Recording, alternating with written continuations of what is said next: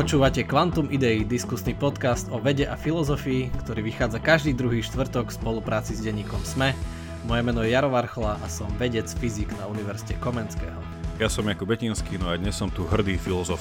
Milí posluchači, vítajte pri našej jubilejnej 40. epizóde a dnes sa budeme rozprávať o entropii, a čo inak zaujímavé z toho hľadiska, že tú tému vybral Jakub ako filozof a ja sám som veľmi zvedavý, kde vo filozofii sa entropia vyskytuje. Ale ešte predtým, ako sa pustíme k téme, a možno ste čo o to o entropii počuli, tak ja vás ešte môžem takto navnadiť krátkým trailerom, že je to niečo, čo vlastne tak veľmi zjednodušene dá sa povedať, že zaprečinuje to, že prečo čas ide stále iba dopredu a prečo nemladneme, ale starneme a mnohé iné veci sa dejú a, a tak ďalej. No ale ešte predtým má pre nás Jakub novinky zo života podcastu. Ja mám pre vás opäť raz nejaké novinky zo života podcastu.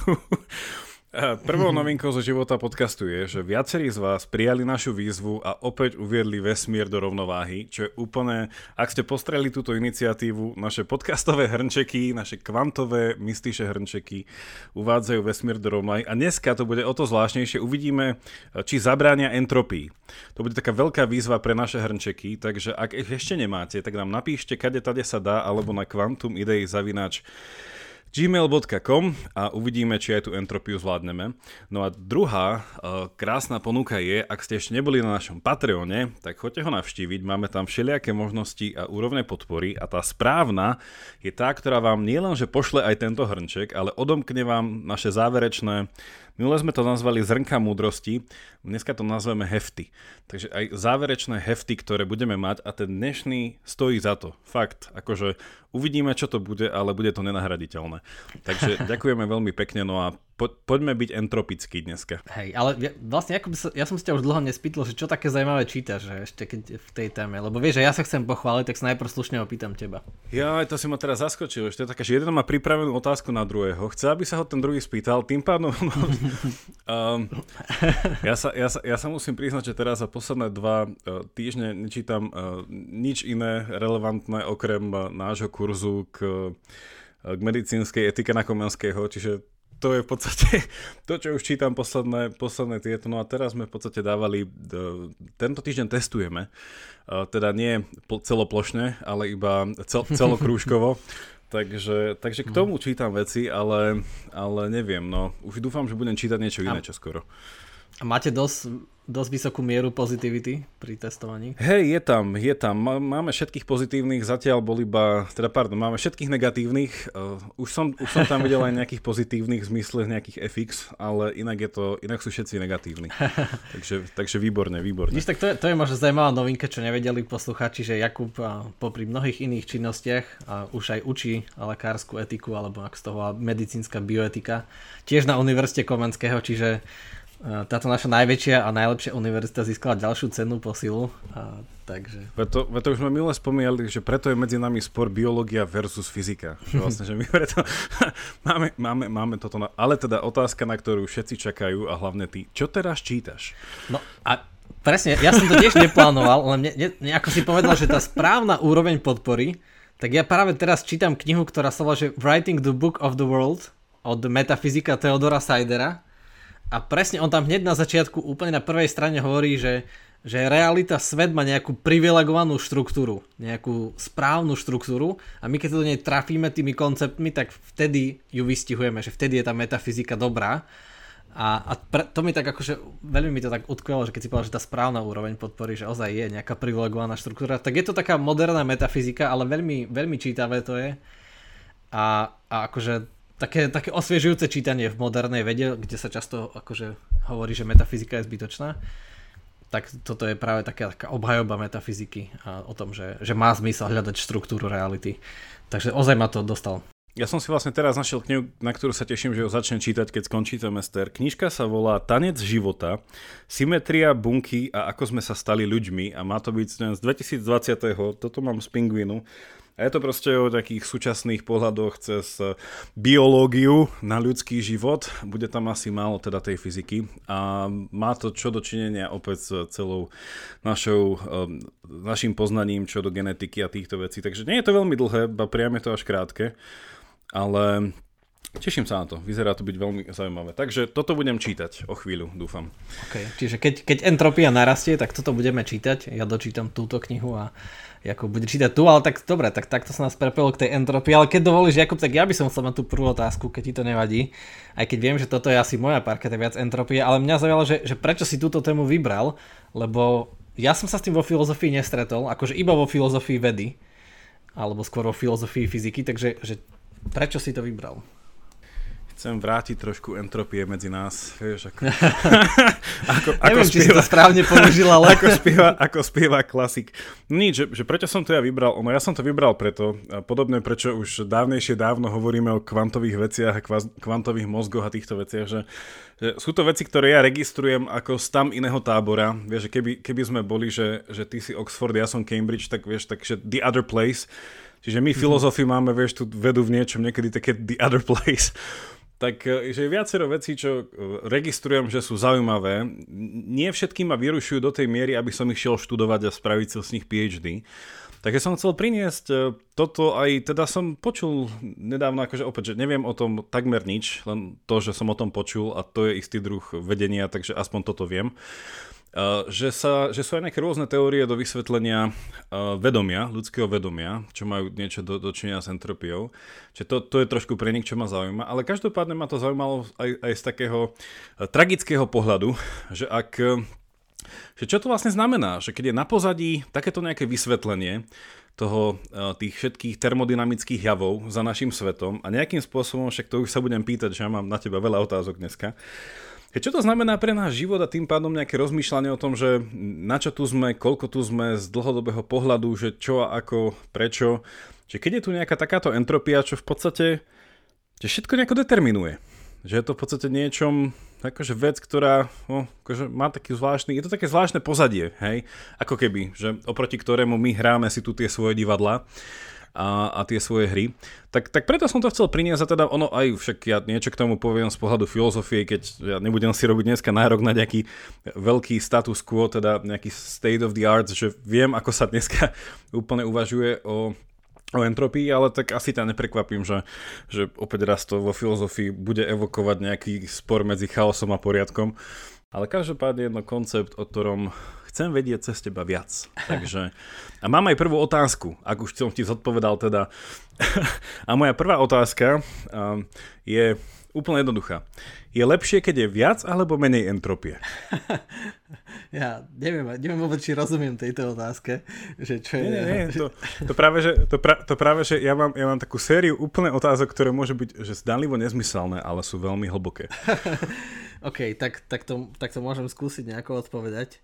Um, neviem, čo je lepšie. Akože uh, toto sme minulé keď tu bol Peter Jedlička, tak sme zašli do toho, že vlastne že niekedy máme taký pocit, že chceme dosiahnuť tú rovnováhu, to equilibrium, ale vlastne to je smrť.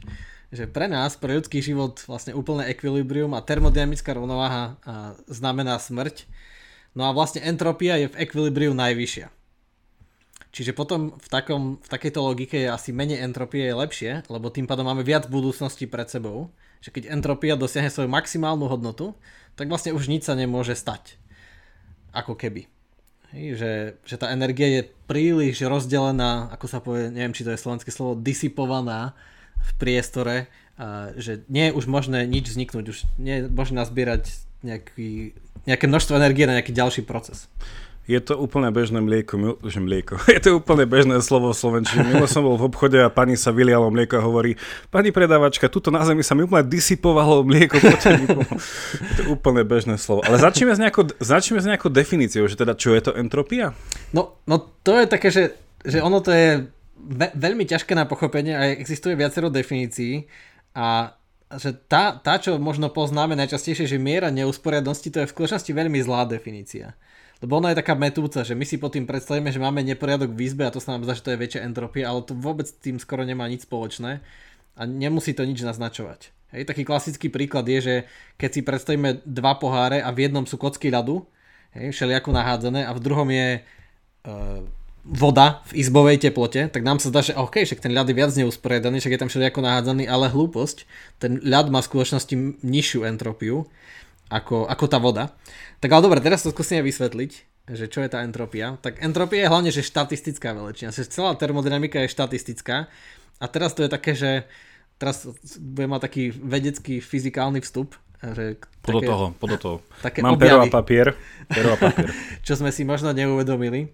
Že napríklad, že keď sa zamyslíme nad tým, že čo je to teplota. Teplota je úplne bežná všade okolo, ale čo to znamená, hej, že keď sa teraz pozeráte na svoj mobil a keď má 20 stupňov a 25, tak čo je v ňom iné? Že čo je ten rozdiel, že tá teplota je iná? Tak tá teplota nie je nič iné, to je tiež iba štatistická veličina. Že tá teplota mi hovorí, že koľko vnútornej energie má ten mobil. To znamená, že ako, akú kinetickú energiu majú tie molekuly, všetky tie častice, ktoré tam kmitajú a hýbu sa. Čiže či, keď je nejaká vyššia teplota, tak kmitajú a hýbu sa viac. Že ono je to skryté v tej vnútornej štruktúre, tá teplota. A, ale oni sa tam pohybujú nejak random a entropia je tiež niečo také. A, že, a to je na tej entropii zvláštne, že to pod tým, ono nemá žiadnu preferovanú šípku času, ale ako náhle je toho veľa, tak zrazu už všetko ide iba dopredu. Hej? Že to je na tom zvláštne, že, že keď si predstavíme, že ľad, dám ľad do pohára s vodou. Hej? Tá voda má 20 stupňov, vložím tam ľad z mrazničky, má minus 4 stupne. A je mi jasné, že po nejakom čase sa roztopí, hej? keď v izbe je 20 stupňov. No a keď teraz odídem z miestnosti a nájdem tam už iba, a vrátim sa o 10 minút, nájdem tam iba vodu, tak si poviem, že OK, ale predstavte si, že by ste odišli z miestnosti, vrátite sa tam, v izbe je 20 stupňov a nájdete tam miesto 3 kociek ľadu 5 kociek ľadu. Tak sa vám zdá, že, že čo? Že toto nie je možné, že niekto tam musel vložiť tie kocky ľadu, však sa musí roztopiť. Hej? No a teraz, že, že keď sa ale pozrieme na to, že čo sa tam deje vo vnútri, tak tie molekuly ľadu, oni, oni sa nemusia roztopiť. Ani tie molekuly vody. Oni sa jednoducho tak random hýbu a teoreticky nemusia, len je tak strašne nepravdepodobné, aby sa neroztopili, že, že sa to nikdy nestane. Že by sme museli čakať celý vek vesmíru a aj to asi je málo pravdepodobné, lebo tých molekúl tam je hrozne veľa. Ja viem, že som to stále zatiaľ nevysvetlil, ale nechcem použiť tú mieru usporiadanosti, skôr použijem to, že tú Boltzmanovskú definíciu, že je to nejaký, že ideme do, do pravdepodobnejšieho stavu, kde, kde je viac možných stavov. Hej? Ideme do stavu, kde je menej možností, do stavu, kde je viac možností. Hej? To sa dá napríklad predstaviť tak, že, uh, že predstavme si, že máme muchy. Muchy v miestnosti a oni sa pohybujú úplne random. Hej?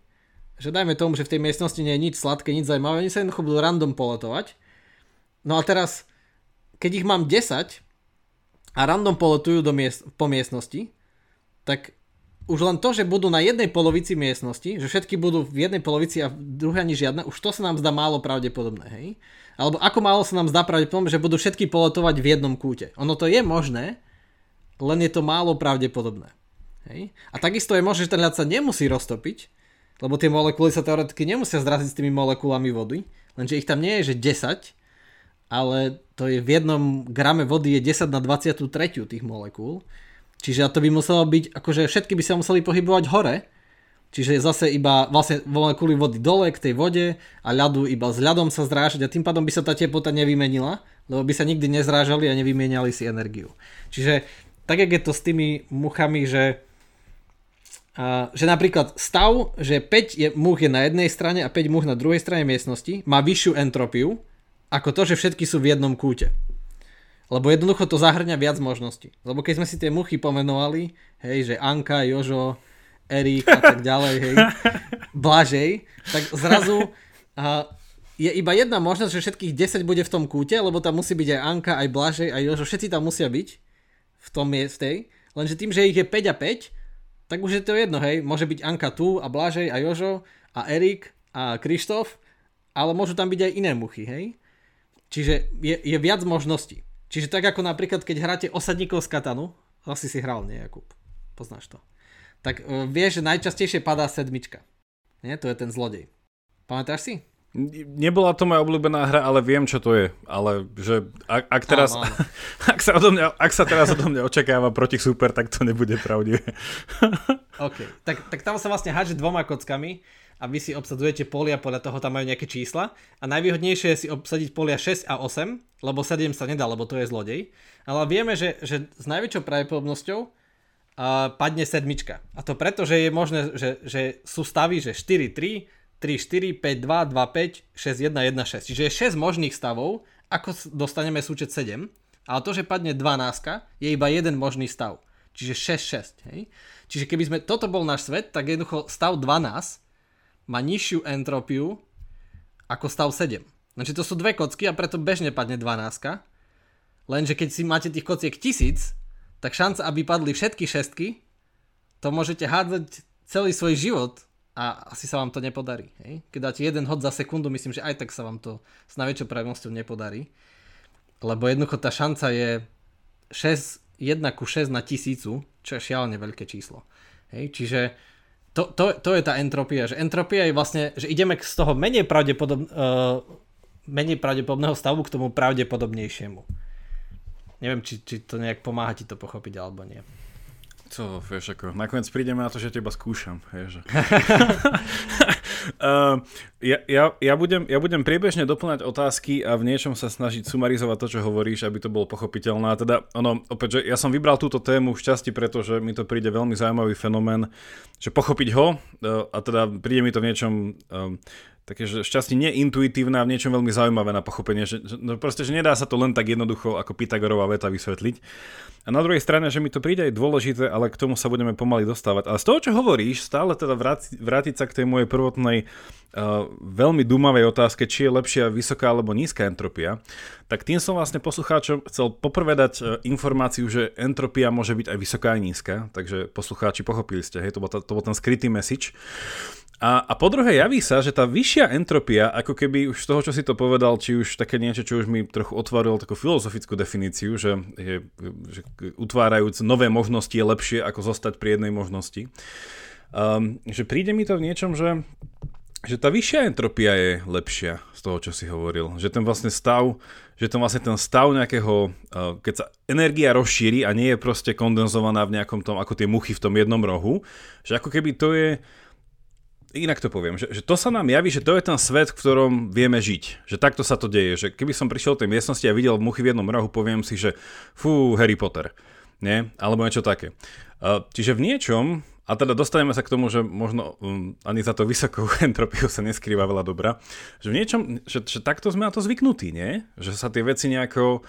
Že bol taký pekný príklad, neviem, či to bolo v tom, čo si mi posiel, alebo v jednom článku, čo som čítal, že, že entropia sa dá proste porovnať že s globalizáciou. Že ľudia sa proste chcú dostať všade. Hej, že proste, že, že ak majú možnosť niekam ísť, tak oni sa tam rozšíria. Hej, že ľudia, keby bolo proste, že 21. storočie dá sa cestovať a my sa pozrieme na proste Google Maps a vidíme, že celá populácia sveta je na Slovensku, len sa stavajú hrozne vysoké mrakodrapy hore a dole, aby sme sa tam všetci zmestili. tak by to bolo také, že á, presne, tie muchy v tom rohu, tie muchy v tom rohu. Takže, že, že niekto povedal, že, že, že to je niečo ako globalizácia, hej, že, že ako keby sa pomaly, pomaly, pomaly, pomaly od toho stredozemia, čo bolo vtedy more stredu vesmíru a všetkého, že už sa proste posúvame pomaly na Mars a tak ďalej a nezastavíme sa, kým nepôjdeme do poslednej možnej galaxie, kde sa dá ísť. Našťastie to bude ešte dlho. Čiže toto chcem povedať, že tá intuícia sa zdá byť, že, že náš bežný život niečom sympatizuje s tou väčšou entropiou. Tak hej, je, je to taká ale plná klamlivá intuícia, lebo, lebo my vlastne potrebujeme tú nižšiu entropiu, aby sme, aby sme mohli vôbec žiť. Že, že keď minulo sme to spomínali, že keď človek zomrie, tak vtedy vlastne ide do, do termodynamickej rovnováhy s prostredím. Že prestane sa, hej, že teraz okolo mňa nikdy nie, skoro nikdy nie je 36,5 stupňa, ale naše telo si udržiava takú teplotu. Čiže udržiava si nerovnováhu. Ale keď zomrieme, tak sa prestane udržiavať táto nerovnováha a jednoducho postupne splývame s prostredím. A, a to, je vlastne, to je vlastne smrť, že, že je to také paradoxné. Neviem, akože s tou globalizáciou to je príliš zložité, lebo tam sú všelijaké iné motivácie za, tými, za tými pohybmi ľudí. Ale dá sa to možno, keď je to niečo také, že tam nie je motivácia, že keď, neviem, že keď ľudí vypustíš na nejaký priestor, hej, neviem, na pohodu alebo na čo, hej, tak je tiež absurdné, že by obsadili jeden kút a postavili tam všetky stany a nerozložili sa nejak primerane, lebo však to je, to je niečo absurdné, hej. A, čiže áno, ten svet, keby presne, že ak si povedal, že Harry Potter, že keby sa ten ľad netopil, alebo keby niekto prestal starnúť, tak nám príde, že to sú nejaké čary. Ale to nie sú žiadne čary, to sú iba že vysoko nepravdepodobné stavy. Ale oni sú až tak nepravdepodobné, že dokonca niektoré uh, definície hovoria, že to je nemožné. Ale on to v princípe nie je nemožné, ono to je možné. Je možné dokonca, aby ste mladli. Lenže je to tak hrozne nepravdepodobné, že sa to nestane. Že aj 6 miliard ľudí či koľko nás je, 7, to je strašne aj tak malá vzorka na to, aby sa to niekomu podarilo, lebo však len my máme bilióny buniek, čiže jednoducho, jednoducho sa to nestane. No. Ale neviem, či si čítal Jakub to uh, o tej past hypothesis, uh, čo som ti posielal, tak to je, vlastne to vysvetľuje, že uh, že to je taká veľká záhada, ktorú sa vedci pýtajú, že ako je možné, že v našom vesmíre entropia stále rastie. Ako je možné, že vlastne ešte existujeme, prečo už nie sme v rovnováhe. Hej, že keď vesmír by existoval nekonečne dlho, tak tým pádom by už mal byť v rovnováhe. Hej, že ako náhle už si uvedomíme túto entropiu a nejakú termodynamickú šípku času, tak už vlastne tie teórie, ktoré mali predtým tie predstavy sú neudržateľné, lebo keď vesmír trval nekonečne dlho, tak už dávno je v rovnováhe nič sa tu nemôže diať ako keby tá energia už je rovnomerne všade rozdelená, lenže u nás pozorujeme, že stále nie je, hej? Že, že stále slnko postupne spaľuje to palivo a tak ďalej. No a to je vysvetlené takzvanou past hypothesis a to je o tom, že náš vesmír začal v stave veľmi nízkej entropie. Čiže keď sme si to predstavili, tak to je ako keby, že všetky muchy najprv boli v jednom kúte. Hej? A teraz postupne, ako bežia sekundy, tak tie muchy sa postupne rozlietavajú a rozlietavajú. A po nejakom čase, čiže keď máme nejaký veľký dom a ich vypustíme z jedného kúta, tak po nejakom čase očakávame, že OK, tak sa začnú rozpínať, rozpínať a po nejakom čase očakávame, že budú rovnomerne rozdelené dokonca podľa objemu tých izieb. Hej? Že keď obývačka je dvakrát väčšia ako kuchyňa, tak očakávame, že tam bude dvakrát viac tých múch. Hej? A ono sa tak aj približne ustáli a už to potom, keď je tých múch milión, tak už to veľmi málo sa nakláňa od toho, od toho stavu, hej. To je tak ako tie kocky, že keď sú kocky dve, tak bežne padne 12 ešte, hej, to je stále šanca 1 k 36, ale ako náhle tých kociek, že milión, tak skoro stále ten súčet, ten priemer na tých kockách bude Jakub koľko? Matematický chyták. Koľko bude priemer na tých kockách? Hrozne, hrozne veľa ich tam bude, keď tam bude všetko. Sorry, že takto skúšam. Nie, v pohode, ja som, ja som, rád, ja som rád ten, ktorý nič nevie, vieš? tak Takže prie, prie, priemerná hodnota na, na kocke bude 3,5. Lebo medzi 1 a 6, hej, že niekto by povedal, že 3, ale v skutočnosti 3,5, lebo medzi 1 a 6... Bol som blízko, chcel som povedať 3,4. Vidíš to, ako som bol blízko? a ako sa iba teraz tvári, že nevie, ale my vieme, že vie. Ja tu mám, ja tu mám cerusku a píšem si všetko. tak, tak si predstavme, že aj keby sme hádzali milióny kociek a teraz hodím znova všetky a znova všetky, tak ten súčet, keby som si zapisoval, tak bude stále veľmi blízko k tomu uh, milión krát 3,5, čiže k 3,5 milióna bude vždy ten súčet. Že bude veľmi málo sa odchyľovať od toho, že to už je nejaká, nejaká rovnováha. Ale teraz si predstavme, že keby vesmír mal milión kociek a všetky boli na začiatku jednotka. A teraz prvých milión, milión, milión rokov sa hodí 200 kociek, hej? Potom ďalších 200 kociek. Tak postupne sa to od, od tej jednotky začne ísť až k tej 3,5. Čiže ako sa postupom časom hádžu tie kocky, tak po istom čase očakávame, že sa to bude od jednotky, od stavu s nízkou entropiou, blížiť k, tomu, k, tomu, k tej hodnote 3,5 priemernej. No a my sme niekde akože na ceste k tomu.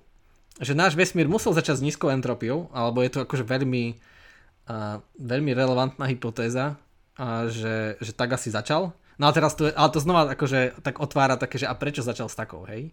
Že odkiaľ vznikol, hej? A znova to je také, že niektorí to dokonca prirovnávajú, že to je také, že OK, že, vzni, že stvoril svet Boh alebo nestvoril. Že to nás vracia k tej otázke, lebo, lebo keby nezačal v stave s nízkou entropiou, tak nikdy nemôže vzniknúť život.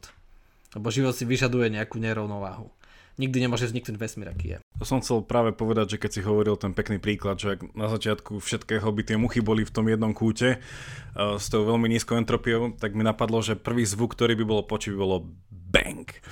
A vlastne týmto veľkým bangom sa tie muchy rozleteli a začalo sa to, a začala sa tá šípka nejako smerovať, teda verím, že k tým správnym smerom, ale že ono, ono že presne, že to, čo hovorí, že keď som sa pýtal na začiatku tu, uh, ono, posluchači uvidia, že ku koncu podcastu táto prvotná otázka bude akože the best otázka ever. že či je lepšia vyššia alebo nižšia entropia. Uh, že ono je to presne zaujímavé aj, ako ty si hovoril, že, nám, že my vlastne potrebujeme, hej, že istý, teraz neviem, či je dobre povedať istú úroveň, alebo určite nie je správne povedať čím nižšiu, lebo my sa musíme niekde zastaviť, lebo ani čím nižšia, ani čím vyššia entropia by pre nás nebola boh vie čo.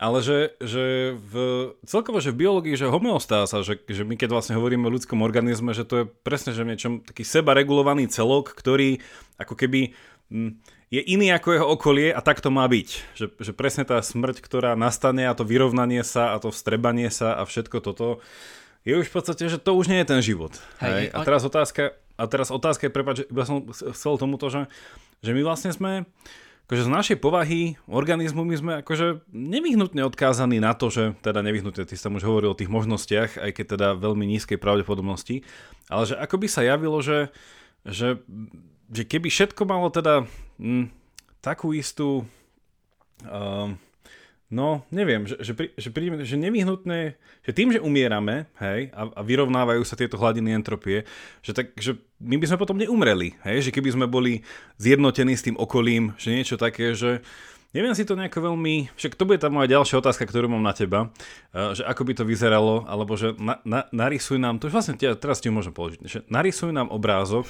a v pohode ešte zareaguj na to predtým, že ako by vyzeral uh, svet, vesmír a všetko, čo poznáme vôbec, Eh, keby sme boli v stave eh, proste tej, tej rovnováhy, tej, tej, tej nejako rovnomerne rozloženej energie, keby bola teda tá vysoká veľmi, alebo že neviem, či sa vôbec dá povedať, že na, asi dá sa povedať, nie? že má entropia limit, že najvyššia dosiahnutelná entropia, OK, že, že keby sme boli v tom bode, eh, že ako by vlastne vyzeral svet, že a teda pod svetom nemyslím našu planetu. To je dobrá otázka najprv, že, že áno, že entropia má svoju maximálnu hodnotu, že keď si predstavíme nejaký zjednodušený uzavretý systém ako dom s tými muchami, tak maximálny limit je, že tie muchy, ako symbolizujúce kvanta energie, budú rovnomerne rozdelené presne podľa objemu v tých miestnostiach.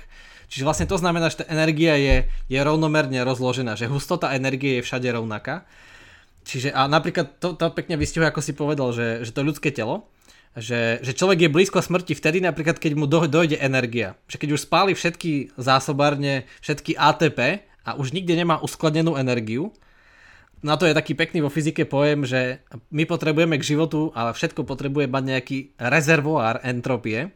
Čiže potrebuješ mať, e, že preto náš vesmír nám akože nám umožňuje nejaký entropický rezervoár tým, že začal v nízkom stave, že tie muchy teda začali v tom jednom rohu a môžu sa rozpínať.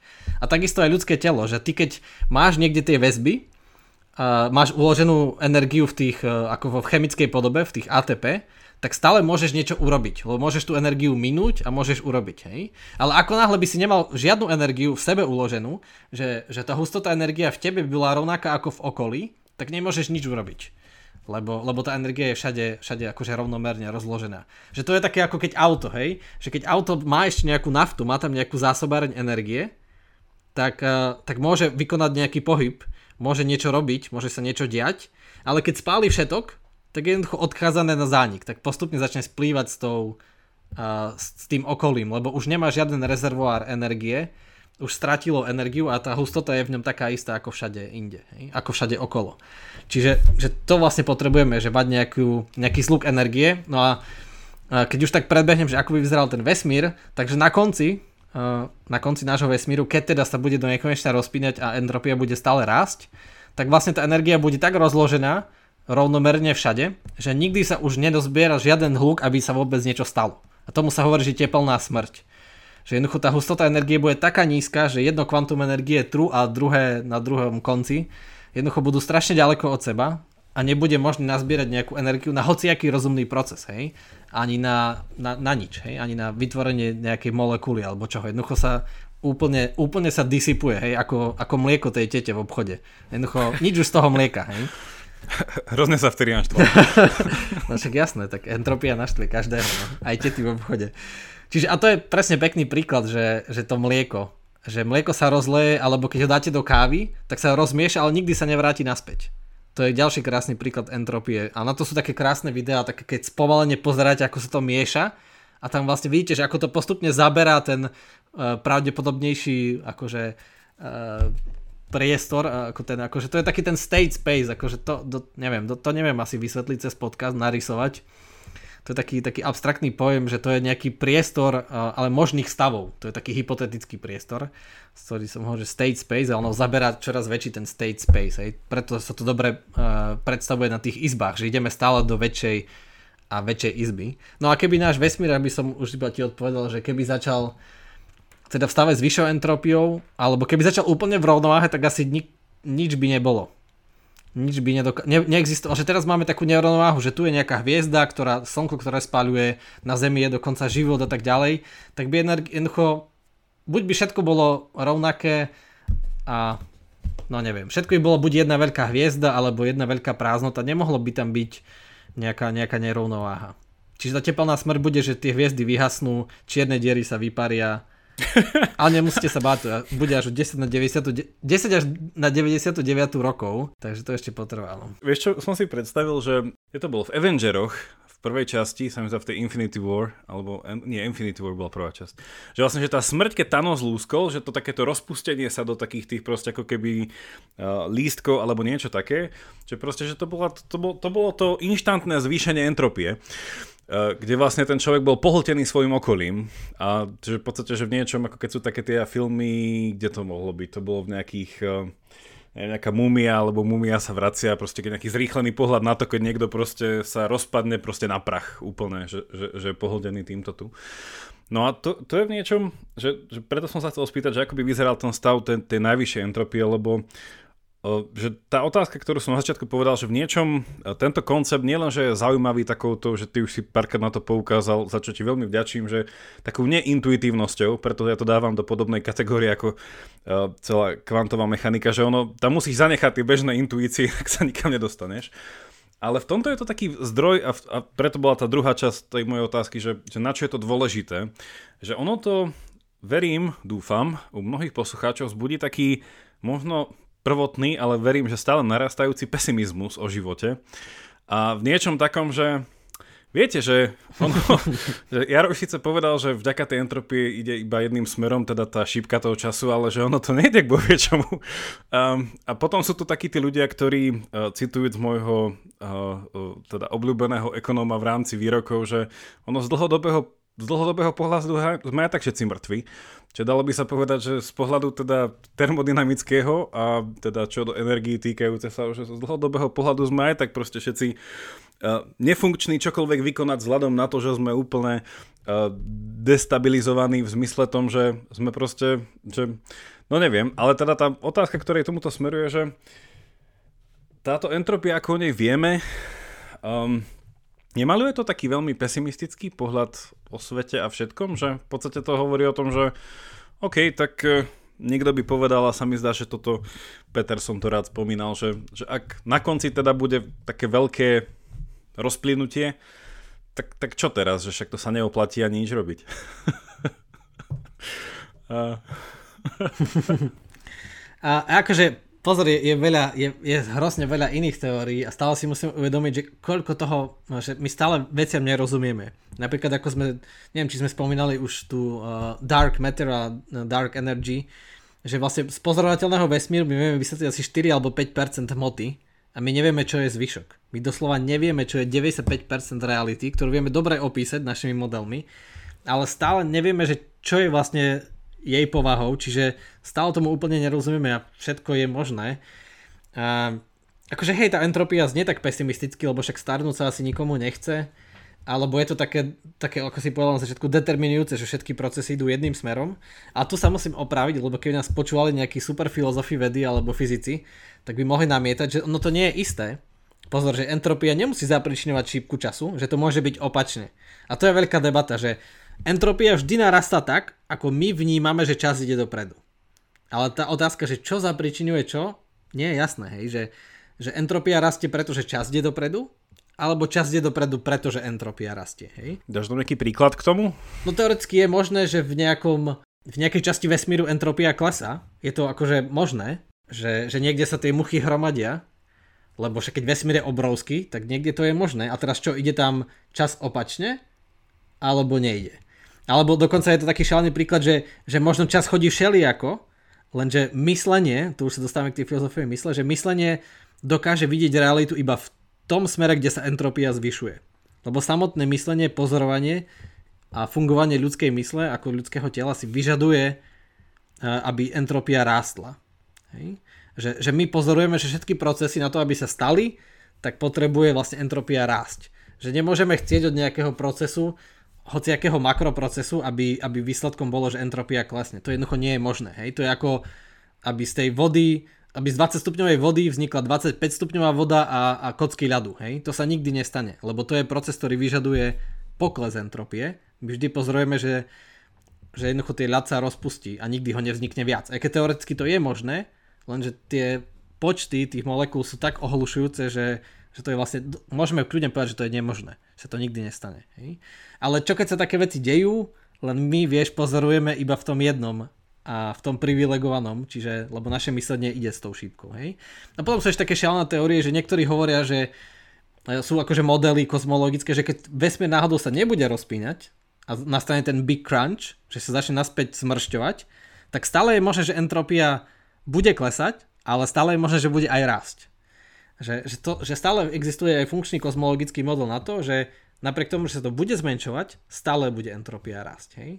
Čiže je to také, No, a, ale potom sú ešte rôzne teórie, že čo, a čo sa deje v čiernych dierach, že tam napríklad, že nemala by tam tiež, vnútri čiernej diery by tiež mal vzniknúť stav s nízkou entropiou, lebo keď sa zrúti čas a priestor, tak to v niečom vzniká singularita, však to je singularita a, a teda to je znova priestor s nízkou entropiou. Čiže vlastne to je taká, hej, veľmi sci-fi teória, ktorú akože berte ma veľmi, veľmi zrezervuje, ja tiež asi sám neverím. Hovorím, že teoreticky to je možné, že keby tam vznikal nový vesmír lebo je tam nejaký zase, vzniká tam nejaký entropický rezervoár. Lebo tá všetká hmota je pri sebe, čo sa zdá, že je pri sebe a má rovnakú teplotu, to neviem, či má rovnakú teplotu, to asi nikto nevie, ako to je vnútrične, ale nemala by byť pri sebe, lebo gravitácia, jednoducho gravitácia um, vytvár, chce vytvárať zhluky tej hmoty a keď je všetká hmota pri sebe alebo rovnomerne rozložená, tak to je vlastne nízka entropia. Hej. Takže OK, to všetko je možné, ale to je také. Tak, tak nič, už keď hovoríš, že to nemám brať za svoj, si prestávam si robiť tie poznámky teda.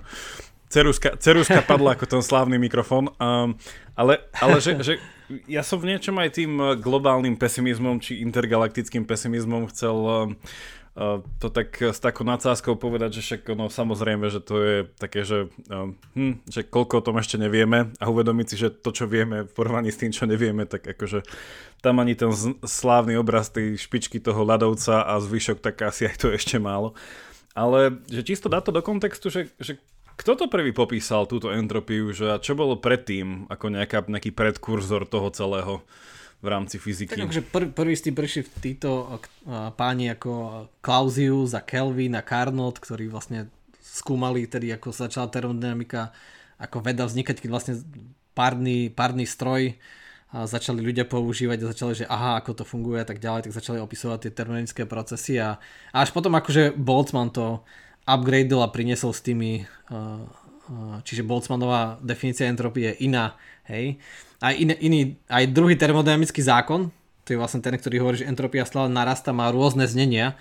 Napríklad ešte to, to Carnotovské a Klausius, Klausiové, Kelvinovské znenie je, že vlastne nemôžeme zostrojiť ten, nemôžeme zostrojiť perpetuum mobile, čiže nemôžeme zostrojiť stroj, ktorý bude iba so 100% účinnosťou uh, konať prácu. Hej, alebo iba bude odovzdávať teplo uh, chladnejšiemu, či teplejšiemu, hej, z chladnejšieho na teplejšieho, že vlastne... Nebudú tam straty teplné. Tak, tak, že, že vlastne to nie je možné zostrojiť, že, že ten Carnotov cyklus vlastne ukazuje, že aj keď to je reverzibilný vlatný cyklus, tak vlastne ukazuje, že že tá entropia nemôže klesnúť. Že uh, buď ostáva konštantná, alebo narastá. Čiže t- takto sa na to začalo prichádzať, ale to je také, že ja som tie párne stroje, mňa akože vždy viac zaujímala tá, tá Boltzmanovská a potom ešte aj Gibbsová entropia, ktorá má zase iný problém, že a tá Boltzmanovská má ten problém, že ako som hovoril, že teoreticky tie muchy tam môžu ísť do jedného kúta, že Boltzmanovská definícia má ten problém, že, že ona nijak nevylučuje, že by entropia nemohla aj klesať, lenže to nikdy, nikdy nepozorujeme. A, ale tá Gibbsovská zase nikdy nemôže klesať, lenže zase ona má problém rásť že ona väčšinou ostáva konštantná a teda nevie vysvetľovať nejaké procesy a preto sa to potom berú také všelijaké zhluky a tzv. coarse graining sa používa. Ale tomu až tak ani ja úplne nerozumiem, iba akože tak principiálne. A trochu, že akože tá entropia preto je taká, že ťažko uchopiteľná, existuje veľa rôznych definícií a možno ťa sklamem, ale to, že ako to súvisí s myslením a s prenosom informácie, že to nie je úplne jasné inak všetkým ešte že, že, tá, že tá povaha informácie, že nakoľko je informácia fyzikálna alebo nie, že to je stále také trochu problematické, že, že či si zabúdanie e, a, a vlastne vytváranie pamäte vyžaduje akože nejakú entropiu. Že asi tušíme, že áno, že si to všetko vyžaduje náraz entropie, ale mm, neviem, pokiaľ viem, tak to nie je úplne isté. Ja si to pamätám ešte som za zostredné, a teda neviem, či je tá pamäť, tá, tá spomienka dobrá, že, e, že že všetko sa stále, stále snaží dosiahnuť čím nižší stav energie. Uh, že vlastne to, to bola ešte moja um, no, zdalivá spomienka a to vlastne, že pre mňa je aj otázka, to, to si myslím, že sa to dá aj s filozofiou akože celkom uh, prepojiť um, s tým, že, že, že následne otázka potom je, že čo to vôbec znamená rast, alebo nejaký vývoj, alebo že nejakým spôsobom, že či už keď sa na to pozrieme, ako sme už spomínali z pohľadu toho organizmu, že ako náhle sa začne vyvíjať nejaký nový organizmus, že že z toho, čo sme hovorili, ak teda naozaj ten vesmír ide, je na tej ceste toho, že stále chce dosiahnuť nižšiu a nižšiu energiu a nielen teda človek, ale teda všetko okolo nás a to prostredie, voči ktorému sa ako organizmus nevyhnutne musíme vymedziť, lebo by ten Thanos lúskol a už by sme zase boli ako motýliky. Ale teda, že, že, že aké to má nejaké implikácie do toho, že, že kto sme, že to je pre mňa taká filozofická otázka v tomto celom je, že lebo ono javí sa, ako keby my sme boli iba takým ústavičným, ústavičnou snahou uh, o zachovanie energie. Hej? Že v niečom, ten filozof, ono, neviem, akože netuším, či tam sú nejaké hĺbšie kontexty, že či uh, reagovali aj na nejaké uh, fyzikálne poznatky a tak ďalej, ale proste napríklad, že Henry Bergson, keď prišiel vlastne s tou teóriou toho vitalizmu a vlastne, že ono, ak niekto má, pozdravujeme všetkých poslucháčov uh, skupiny uh, Elán, ktorú teda ja veľmi nemusím, ale zdravíme vás. A teda on mal ten koncept toho, že Elán, Elán vítal, že, že, nejaká, že, že životný Elán, životná energia a že to je to, čo definuje život. Hej? A vám bolo, akože on bol potom No, že ono je to taká zvláštna e, teória, teda no, nielen s tým, že pochádza z Francúzska, ale že, uh, nič, nič proti Francúzsku, ale uh, že, že ten vitalizmus ako taký potom on začal byť trošku obviňovaný z nejakého až príliš nejakého mysticizmu, alebo že to mal nejaké presahy proste do, do niečoho, čo už nebolo čisto rídzo filozofické, ak by sme to brali z tohto nejakého koncepčného hľadiska. No a tam bola tá otázka naozaj, že, že či ten človek a život ako taký že či naozaj nie je iba stále vymedzovanie sa voči neživotu. Že proste, že, a toto akože ďalší filozofi si to zobrali k svojmu, že možno, už neviem, či sme to spomínali, Martina Heideggera, ktorý mal taký koncept toho, že, že sme vlastne, že bytie k smrti. Že človek je vlastne definovaný tým, že jeho bytie dáva zmysel iba preto, že potenciálne je to každú chvíľu nebytie. A v tomto prípade by to bol zase ten Thanos, že, že my sme každú chvíľu možné rozplynutie sa. A to, že sa nejako krátkodobo v čase, dajme tomu, že neviem, že do nejakého, netuším, kedy sa z biologického hľadiska povie, že, že ľudský jedinec je dospelý úplne po biologickej stránke, ale dajme tomu, že dosiahneme ten pík, nejaký ten vrchol, no a potom sa už iba pomaly rozpadáme. Takže um, že tá Thanosová rukavica nemá ešte všetkých 5 tých elementov a ide to tak pomaly, pomaly, pomaly. No v tomto je to zaujímavé, že, že tým pádom, hej, že, že aj ten ľudský život akoby nevyhnutne uh, mal nejakú tú fázu toho stáleho odporu, odporu, odporu, odporu, čo v niečom sa veľmi aj vo filozofii uh, je pekne sprítomnené vlastne v existencializme, že oni vidia celý život v niečom ako zburu. Hej? Ale v niečom zburu, a to je opäť, že, že do tohto celého filozofia by možno chcela priniesť koncept slobody, lebo keď sme hovorili o tom úplnom, úplnom tom ekvilibriu na konci všetkých uh, dní, tak vlastne je to v niečom aj ten, ten filozofický pohľad, že, že úplná sloboda je neslobodná. Hej, že to, že môžem robiť všetko, že sa mi úplne rozšíri to pole tej probability, tak to má úplne znefunkční. Hej, že ja vlastne potrebujem nejaké vymedzenie a limit na to, aby som... No a tam vlastne existencializmus plne pracuje s tou zburou toho, že, že ja sa musím aj voči...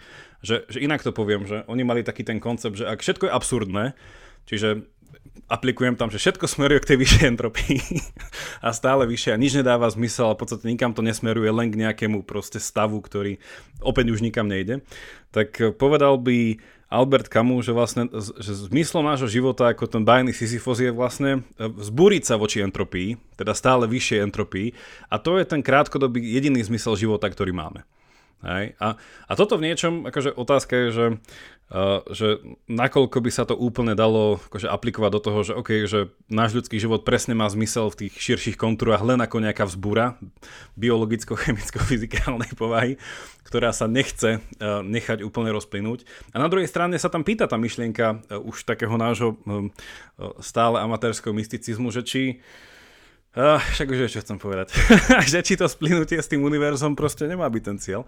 Kde ale tam je tá otázka toho, že nakoľko uh, sa rozplynie aj naše, aj na, naš, naše nejaké to racionálno, nejaké naše vedomie a niečo také, že, že či vlastne sa toto tam nestratí. Hej? Že, či to nebude iba úplne iba nejaká beztvára hmota. Čiže že, že tuto by sa dalo akože v tom vidieť filozofia, hovorím, že dal by som možno za to malý prst do ohňa za toho Andrew Bergsona, že ten, že ten, ten vitalizmus a tá životná energia, že má čo dočinenia priamo, lebo ono to celkom koreluje s tým um, to 19. 20. storočie uh, v tomto, ale opäť, že nemusí to nevyhnutne na to, na to nadvezovať. Mm-hmm. Hej, hej, tak mne, mne sa to veľmi páči, že, že áno, je to nejaká životná energia, že možno by som to prelomal k tomu, že, že vlastne čo je to živý organizmus, je, že to, my sa narodíme s nejakým motorom a, a ten motor ako je schopný tú energiu aj sám si zbierať, že, že sám sa je schopný tankovať, lenže nevyhnutne sa opotrebováva a teda nevyhnutne zomiera a prestáva byť akože efektívny. Hej? Že vlastne keď starneme, tak uh, ako sa tam bunky delia, tak vždy sa nejaká, každá miliónte delenie sa pokazí a vznikne nejaká mutácia. A s väčšou pravdepodobnosťou vždy je tá mutácia škodlivá a asi z najväčšou je nič, a neviem, neviem to presne vyčísliť, ale s veľmi malou pravdepodobnosťou jednoducho je, je užitočná, s väčšou pravdepodobnosťou je tá mutácia škodlivá lebo sa niečo pokazí v tom vycibrenom systéme. Hej? Ako, ako neviem, ako, ako doslova ako počítači. Že keď sa pokazí niečo kľúčové, tak ten počítač zase nepôjde ísť. Hej? A tak ako starneme, tak sa potrebujú kosti, svaly, lebo pri všetkom, čo robíme, to je presne to je tiež nejaký stroj. Že preto nám je teplo, keď cvičíme, lebo sa tam uvoľňuje e, nejaké teplo, lebo, lebo ani svaly nekonajú efektívne, 100% efektívne, že stále tam vzniká iba nejaké teplo, lenže teplo nie je nič iné, iba vnútorná energia a hej, tých, tých molekúl. No a teda vždy sa tam niečo pokazí. Vždy niekde nejaký ujde, do niečoho narazí, čo nemá a tak ďalej. Samotné dýchanie, samotný metabolizmus nás nabíja. A, lebo lebo k, k ša- vždy môžu vzniknúť kyslíkové radikály, ktoré vlastne rozbíjajú tú bunku a pri samotnom dýchaní spotrebuje kyslíka. Čiže to je takéto nevyhnutné opotrebovávanie. Ale súhlasím s tým, že, že áno, že je to taký, taký taká zbúra proti entropii, že my proti nej bojujeme a akože, neviem, či sa dá povedať, že úspešne, ale že už okoľko sme si predlžili tú dĺžku života počas histórie a vlastne stále si ju predlžujeme, že stále sa zhroma, snažíme to jedlo zhromažďovať, tú energiu zhromažďovať, vytvárať stroje, ktoré ju vedia, uh, vedia ju konať, uh, ťažíme tú energiu, hej, uh, zo zeme, ropu a tak ďalej. Tú nazbieranú energiu z, neviem, z druhohor a z treťohor čiže tie nazbierané uhlíkové väzby vlastne premieňame a tú energiu používame, aby sme ju nejak využili na to, čo my chceme. Čiže hej, je to taká zbúra, ale vlastne je to taký, že dopredu prehratý boj, a, lebo vlastne nie je to možné poraziť. A že tam, ak si povedal, že všetko je absurdné, nie že všetko je absurdné, všetko je náhodné. A to je na tom šialené, nie? Že, že keď to je tak ako tie muchy, že tie a že tie molekuly, im je to jedno, oni sa jednoducho hýbu kade tade a tam nie oni nemajú privilegovaný smer, že doľava, doprava, hej, dopredu, dozadu. Jednoducho, pre nich to je náhodné, lenže keď je náhodného veľa, tak zrazu je to jasná šípka. Hej? Tak ako sme hovorili s tými kockami alebo s tými muchami, že keď všetky začnú na jednotke a postupne sa začnú hádzať, tak jednoducho pre nich to je stále náhodné, lenže nevyhnutne to ide k tomu 3,5 k tomu priemeru a tie muchy sa nevyhnutne rozdelia do tej miestnosti lebo jednoducho to je, to je dôsledok toho, že sme sa ocitli a začali v stave s nízkou entropiou a, a teda tie random procesy vlastne zvyšujú tú entropiu. Že entropia je, pozor, to iba nejaké to iba nejaká štatistická veličina, iba pomenovanie toho, čo sa deje, ale čo je random, hej, že, že to je to na tom, to je na taká, preto je také zaujímavá a vďačná téma pre filozofov vedy, že, že kde sa ten čas berie, že ten čas tam nie je a potom zrazu v makrosvete je, ale v mikrosvete nie je. Že oni, to je úplne jedno, hej, že to sa dá tak pekne, že keď ti keď vidíš, ako slnko obieha, oh, slnko, ako zem obieha okolo slnka a pustím ti to v opačnom čase, tak ti nepríde nič divné. Hej? Že je to fajn, ale keď niekomu pustíš, ako sa z vody zrazu formuje ľad, tak vidíš, že tu, je, tu niečo nesedí, že tá šípka času ide opačne. Hej, že, že z vody sa vytvoria, že v teplej miestnosti sa vytvoria zrazu kocky ľadu, hej, alebo že že z, z rozmiešanej, z takej tejto svetlo-hnedej kávy sa zrazu vykryštalizuje mlieko hore, to biele, a dole bude káva, hej, alebo dneska sa mal espresso tonik, hej, tak zrazu bude káva iba hore a tonik iba dole, že, že vtedy vidíme, že, že OK, toto nejako nesedí, hej. ale... Milo som bol v kaviarni a nezaplatil som, hovorím, to, to úplne to ide naopak. Víš to, ale to, to, to, to mi prišlo, že ako entropia, teda, že táto um, to spôsob merania uh, vlastne tých pravdepodobností, že, že v niečom absurdita by bola uh, fyzika, teda pardon, filozofický, uh, filozofické meranie, lebo vlastne, že absurdnosť znamená, že, že rozladenosť, že, že mimo, nejakej, mimo nejakej harmónie v niečom toho. A teraz otázka je, že, že či je to dobré alebo zlé, že či je to, že, že či až takáto veľký ten rozptyl, hej, že či je pre nás žiteľný. A tam by bola asi tiež tá otázka toho, že, že tá príliš veľká absurdnosť znamená, že je to nepredvídateľnosť, že to je maximálne, že to keď som doteraz vedel, že káva sa teda, že pardon, že mlieko sa v horúcej káve roztopí, že kocka ľadu proste v niečom teplejšom sa roztopí, a že keď stúpim pravou nohou dopredu a je tam zem, takže sa nič nestane, tak tá zvyšujúca sa absurdita by bola v tom, že ako keď vidíme, ja neviem, nejaký Inception, alebo tie filmy toho, že zrazu sa mi veci začnú točiť a neviem čo a ja stúpim niekde a prepadnem a neviem čo, a tak to, to by bolo to absurdno, že ktorého sa, ktorého sa v niečom tá filozofia bojí, lebo je to, akože, i keď samo o sebe to nemusí byť zlé, ale nedá sa tam žiť. Že to je to, to, je to blbé, no. Áno, áno, nedá, nedá sa ani minulosť dokonca predpovedať, aj to súvisí s entropiou, že keď niekde nájdeme, neviem, eh, nejakú jednu stehnú kosť, tak očakávame, že tam nájdeme druhú stehnú kosť, hej? A nie, že veľa nájdeme nejakú inú kosť iného zvieraťa, ale že to bude nejaké random. A takto sa dá vlastne všetko v minulosti, že, že uvidíme, neviem, že že tam je mokro a tak ďalej, tak z toho predvídame, alebo že budú mraky, že bude pršať, že ako náhle by tam nebola nejaká šípka času, čiže v tých veľkých termodynamických procesoch, tak by nič nebolo, všetko by bolo náhodné a tak ako si hovoril Jakub, že, že to by možno potom bolo divné pre našu slobodu. Lebo by sme vlastne nevedeli, aké naše činy budú mať dopad. Že jednoducho, že takto vieme, že, že všetko má svoje následky. Že, že to, čo robíme, má nejaké následky, ale tak by vlastne nemali. Lebo tak by si niekomu zapichol nôž a možno by sa taká nerozliala, ale ostala by tam, alebo by sa ešte vtiahla naspäť, hej. Že, že jednoducho to, že čo? Ale, tak teoreticky to je možné, ale veľmi málo pravdepodobné, že keby nebol tento nejaký makro, tá makro svete nejaká šípka času, tak vlastne to by bol úplný chaos, úplná náhoda, akože Alica v krajine zázrakov, že všetko by bolo tak randomné, že padáš, padáš, zrazu stojíš hej, a nedopadneš, nerozbiješ sa a tak ďalej. Ja som práve prišiel na to, že všetky moje obľúbené filmy a knihy vykazujú veľkú mieru nízkej entropie. uh, vlastne uh, inak povedané, fantasy žáner to je čistá nízka entropia. Čím viac idete k literatúre faktu, ale nie, to sa asi nedá niekde úplne dať na túto os, ale ja mám, ja mám na teba záverom dve také rýchle otázky. A teda jedna je iba také zhrnutie, že ako po tomto všetkom úplne na záver by si najjednoduchšie jednou vetou povedal, čo je to entropia. No jednou vetou to neviem povedať, lebo, lebo už, už sa mi, keď tomu už akože hlbšie rozumiem, tak sa mi ne, nemôžem povedať, že to je miera neusporenosti, lebo to je také, to je veľmi zavádzajúce. Taká, lebo je tam potom tá energia? Nie, že keď povieme, že... Lebo ja som chcel presne povedať, že... Lebo na, vieš, lebo vieš to... Je to di- disipácia energie, áno. Čiže vlastne je to čo, že je to, že je to mierka toho... Môžeme povedať, že je to mierka? Že entropie je niečom, že meranie? Že... Je to... Keď, keď sme hovorili, to je väčšej, menšej. Je to, je to akože nejaká mierka, že pri danej teplote, ako to povedať, že pri danej teplote, že ako je tá energia rozložená. Nie, niečo také. Že je to nejaká miera pravdepodobnosti. Uh-huh. Že on to znova súvisí s tou, s tou pravdepodobnosťou. Že vždy ideme vlastne...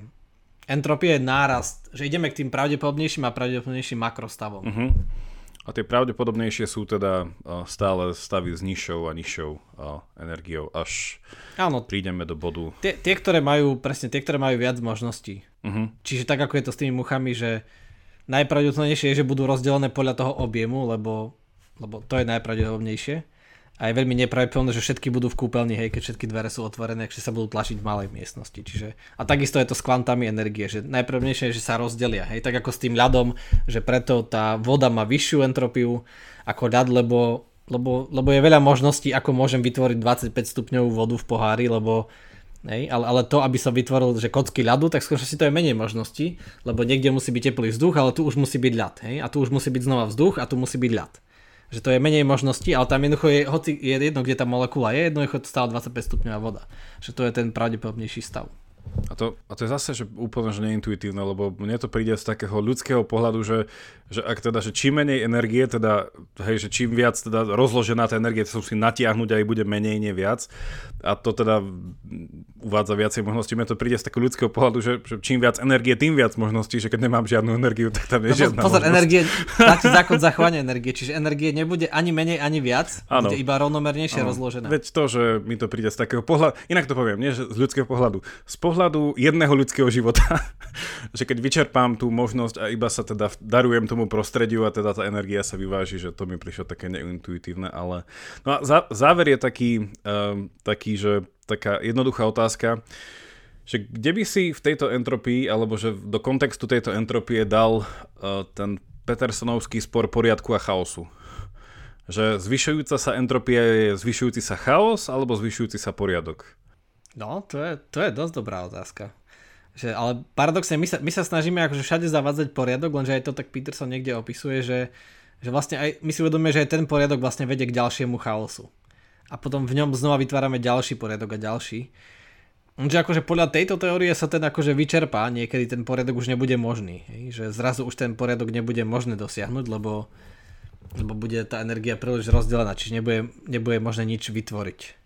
Hej, že, že to je niečo také, ako keď ľudia si budú, neviem, to také veľmi, veľmi odvážne, skúsim tak narýchlo, že keď ľudia si budú úplne, úplne podobní a budú mať všet, všetci rovnaké talenty a rovnaké dary, tak vlastne a budú mať rovnaké úplne motivácie, tak zrazu ten poriadok ani nebude možný, hej, že zrazu už aký zavedieme systém, keď všetci sú presne rovnakí, že zrazu netreba ani systém, lebo ich nemusíš nejak rozdeliť, hierarchizovať, rozdeliť tú prácu, tak ale všetci vedia presne to isté, čiže je úplne jedno, kto bude kde, všetci chcú aj tak, a to je, to je tá akože úplná rovnováha.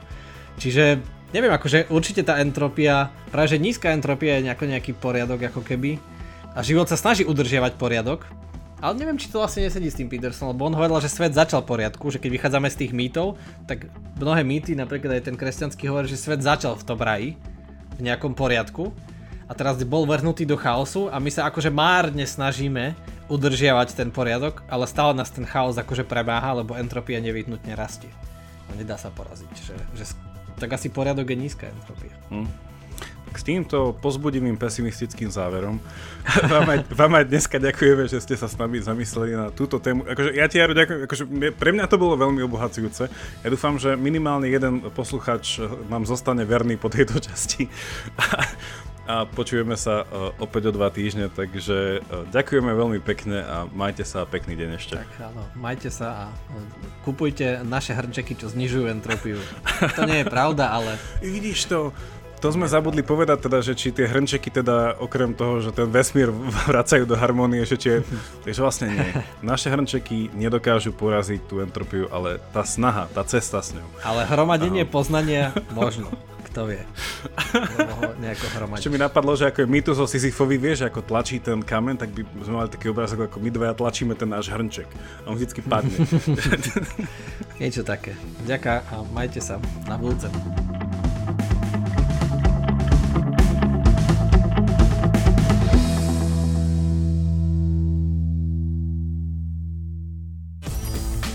Čo sa potrebujeme naučiť, aby nás umelá inteligencia neobrala o prácu? Ako prelomili Kočnerovú trému? A na čom najviac zarába Apple? Ja som David Tvrdoň. A ja som Andrej Podsúbka. Každú sobotu v podcaste Klik s Davidom rozoberáme nové správy o technológiách a sociálnych sieťach. Náš podcast Rodiny Sme nájdete na sme.sk lomka klik alebo všade, kde sa dajú počúvať dobré podcasty. Každú sobotu.